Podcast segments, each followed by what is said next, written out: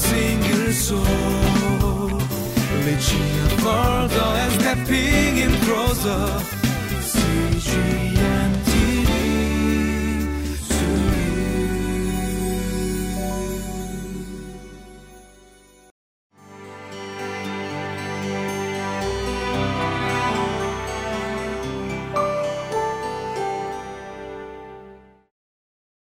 Welcome to Living Life. You know, it, sometimes in our Christian walk, we feel like God's not really blessing us.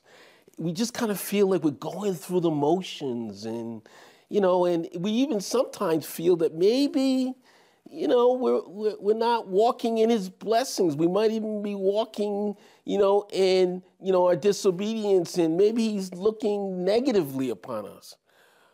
But I got good news for you. As I read the scriptures, it tells me that what God has blessed, no man can curse. So God has blessed you.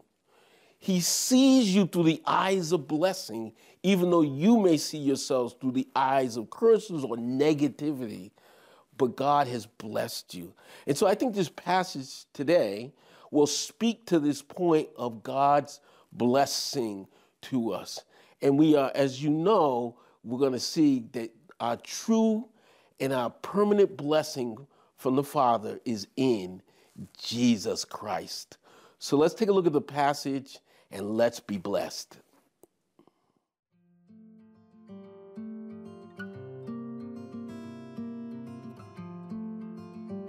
Deuteronomy chapter twenty-eight, verses one through six.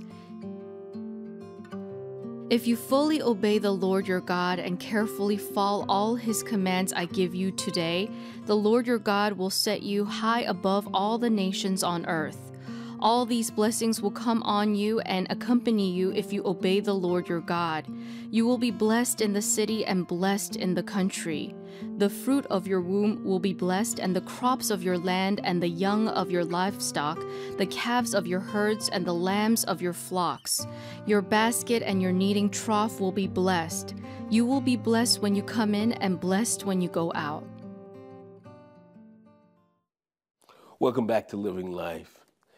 You know, in this passage, it really excites me because the point that I'm that is just jumping out at me is about the blessing of God, or the special favor of God.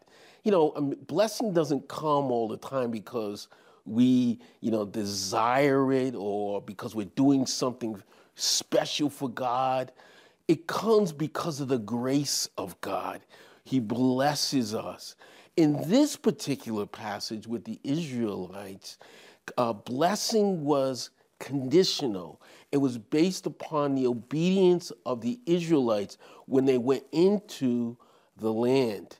And in this particular case, God's, I want to bless you, but you must walk in obedience. When we look at this passage, we see God specifically defines some of the blessings that would come upon the Israelites. One of those blessings would be just Uh, local and, and nationally, uh, that they would uh, be esteemed above many of the other nations.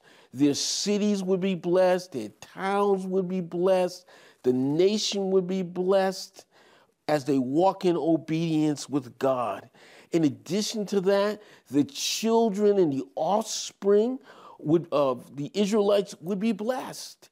They would uh, have favor in many different ways uh, with God as well. Even the crops of the land would, God's blessing would come upon the land, and those crops would be blessed, and they would grow in season.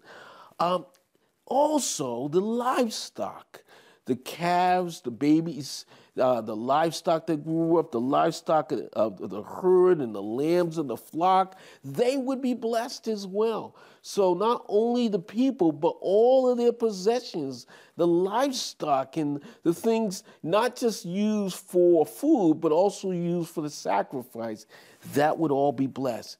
The fruit Uh, of, and the fruit baskets would be full, and the bread baskets and the breadboards would be full of uh, food and uh, cake and bread uh, for feeding the people. So the blessing would flow throughout every aspect of life. And here's the one I really like.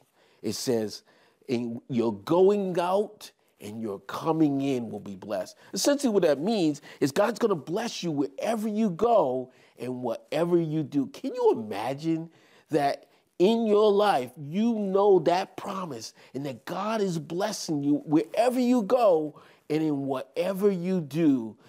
Success will follow because God's blessing, his hand of blessing is upon you. Wow. And that's what he was saying to these Israelites about being blessed, even though this covenant was conditional. It reminds me of a story of Balaam and Balak. Now, if you remember, Balaam was this prophet, but he wasn't a, a good prophet. He was kind of an evil prophet, and he was, you know, a prophet for money. So you could hire Balaam and, you know, to curse Your, your people or whoever you want to curse. Balak, who was the king of Moab, wanted to curse the Israelites who were on the plains of Moab in Numbers twenty-two through twenty-four, getting ready to enter into the land imminently, but he wanted to curse these Israelites. So he hired Balaam. And guess what? This is one of the most interesting scriptures ever, is as Balaam's on his way to curse the Israelites, his donkey speaks. His donkey talks. And his donkey three times is trying to stop because the donkey sees an angel of the Lord in the way, and he's trying to save his master Balaam from certain harm, certain death, by, because of this angel that is standing in the way.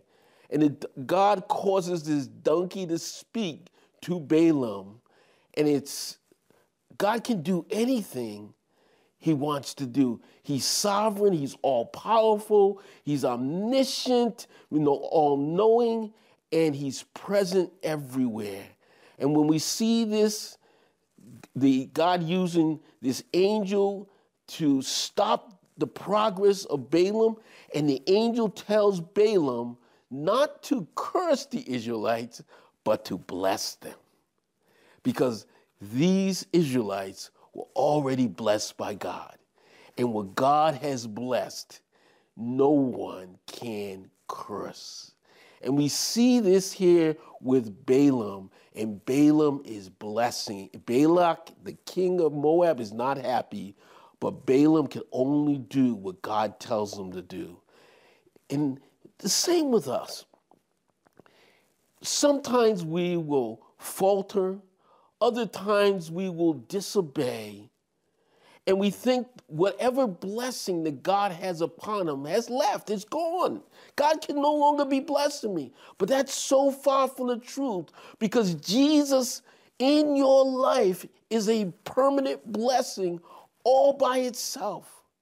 And if we feel that way, if we come to that place, we just need to go to Jesus and we need to confess our sins and tell Jesus what our sins are. And the Bible says he is faithful and just and will forgive our sins and cleanse us from all unrighteousness.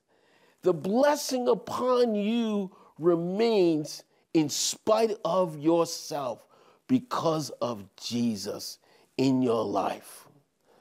Wow, this is good news.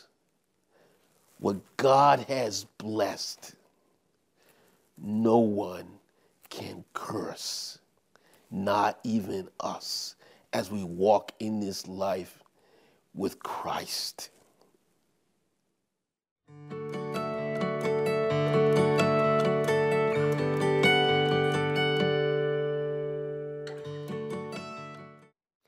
I don't know how you're feeling today.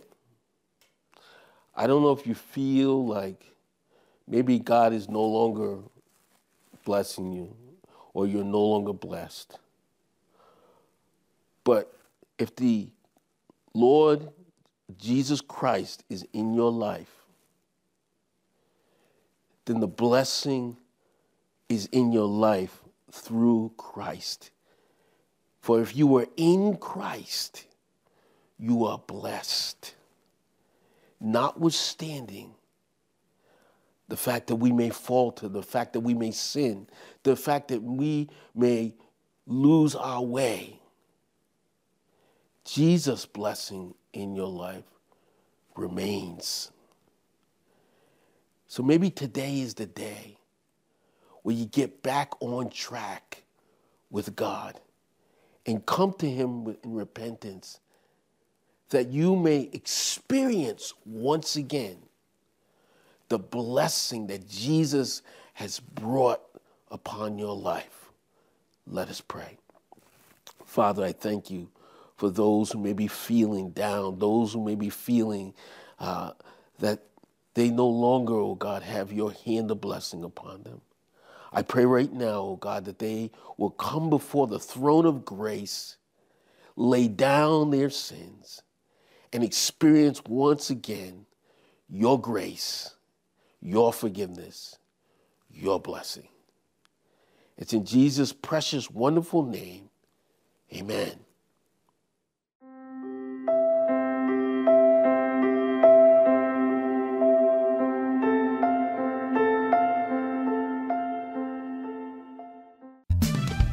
For a single soul, reaching a world and stepping in closer.